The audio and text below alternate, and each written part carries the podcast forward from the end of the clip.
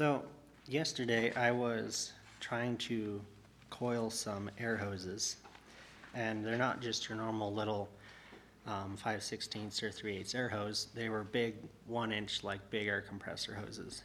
And it was rather frustrating to me because it was really cold and they were very stiff and they were just not coiling. They were just like, I'd start to twist it and then it'd like pop around my shoulder. And I'm like, started to get really frustrated and I had to think of that I wonder if God ever feels that way about us. if, you know, he's trying to help and mold us toward a better image of him and we're just like, pop, you know, just we, we don't stay where we should be. Um, and the way to fix that in those hoses to, is to heat them up, um, to get them hot. You can lay them out in the sun on a hot day, and it straightens all the kinks out of them, and um, then you can coil them how you want to. And I had to think of that as God's fire in our life um, when we. Um,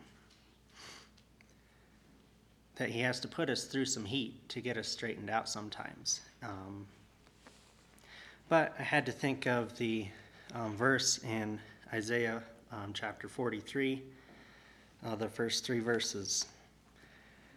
But now, thus saith the Lord that created thee, O Jacob, and he that formed thee, O Israel, fear not, for I have redeemed thee. I have called thee by thy name, thou art mine. When thou passest through the waters, I will be with thee, and through the rivers, they shall not overflow thee. When thou walkest through fire, thou shalt not be burned, neither shall the flame kindled upon thee. For I am the Lord thy God, the Holy One of Israel, thy Savior. I gave Egypt for thy ransom, and Ethiopia and Seba for thee. Um, one thing I noticed in verse 2 is it said, um, when you pass through the waters. It doesn't say if.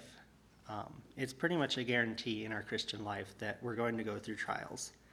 And, but God will always be um, there with us. So.